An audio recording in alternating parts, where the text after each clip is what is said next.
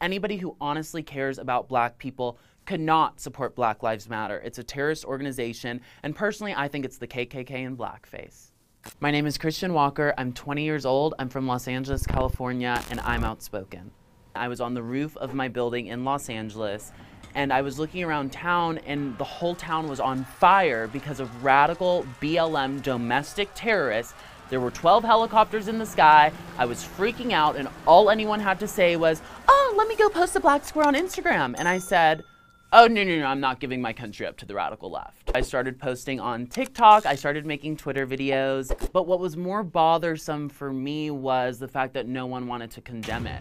Actually, rather, celebrities were egging it on. As glass was thrown on my street, thugs burned my local bakery to the ground, all celebrities had to say, all leftist politicians had to say was, let's go bail some rioters out. What? If you go on Black Lives Matter website, they hate Western civilization, they hate our society, and really to me, they hate black men. They want to destroy the nuclear family. Change your name to policehaters.com because that's what you do. You hate police. You're not about police brutality. Black Lives Matter should be about all black lives. It should be about black on black crime in Chicago. It should be about father absence and how that affects black children. Black Lives Matter is a disgusting name for an organization that hates black men and overall hates black people. You're a domestic terrorist organization.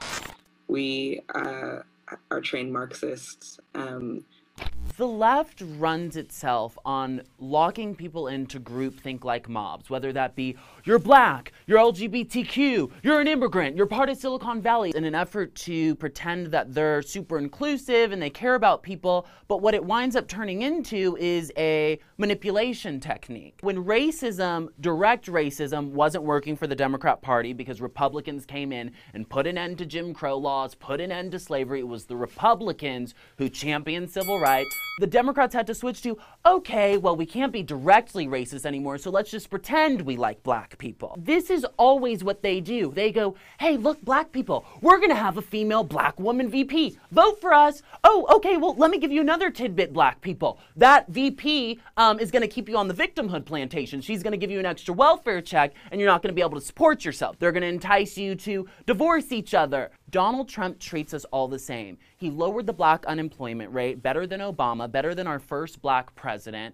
He um, passed criminal reform bills. He cares about our communities. He cares about our country. The left does not take kindly to me thinking for myself. The left does not take kindly to me being a Trump trainer. This election coming up is not simply a Republican versus Democrat thing. It's not a Donald Trump versus Jim Crow Joe Biden. We have a certain culture here. We have a culture of freedom. We have a culture of self autonomy. The left refuses to acknowledge that some cultures are better than others. I don't want to live in Saudi Arabia where gays are being thrown off buildings. I don't want to live in Yemen where women are getting stoned. If you come to our country, you need to do things our way. This is America. This is our sovereign free country against communism. My name's Christian Walker and I'm outspoken.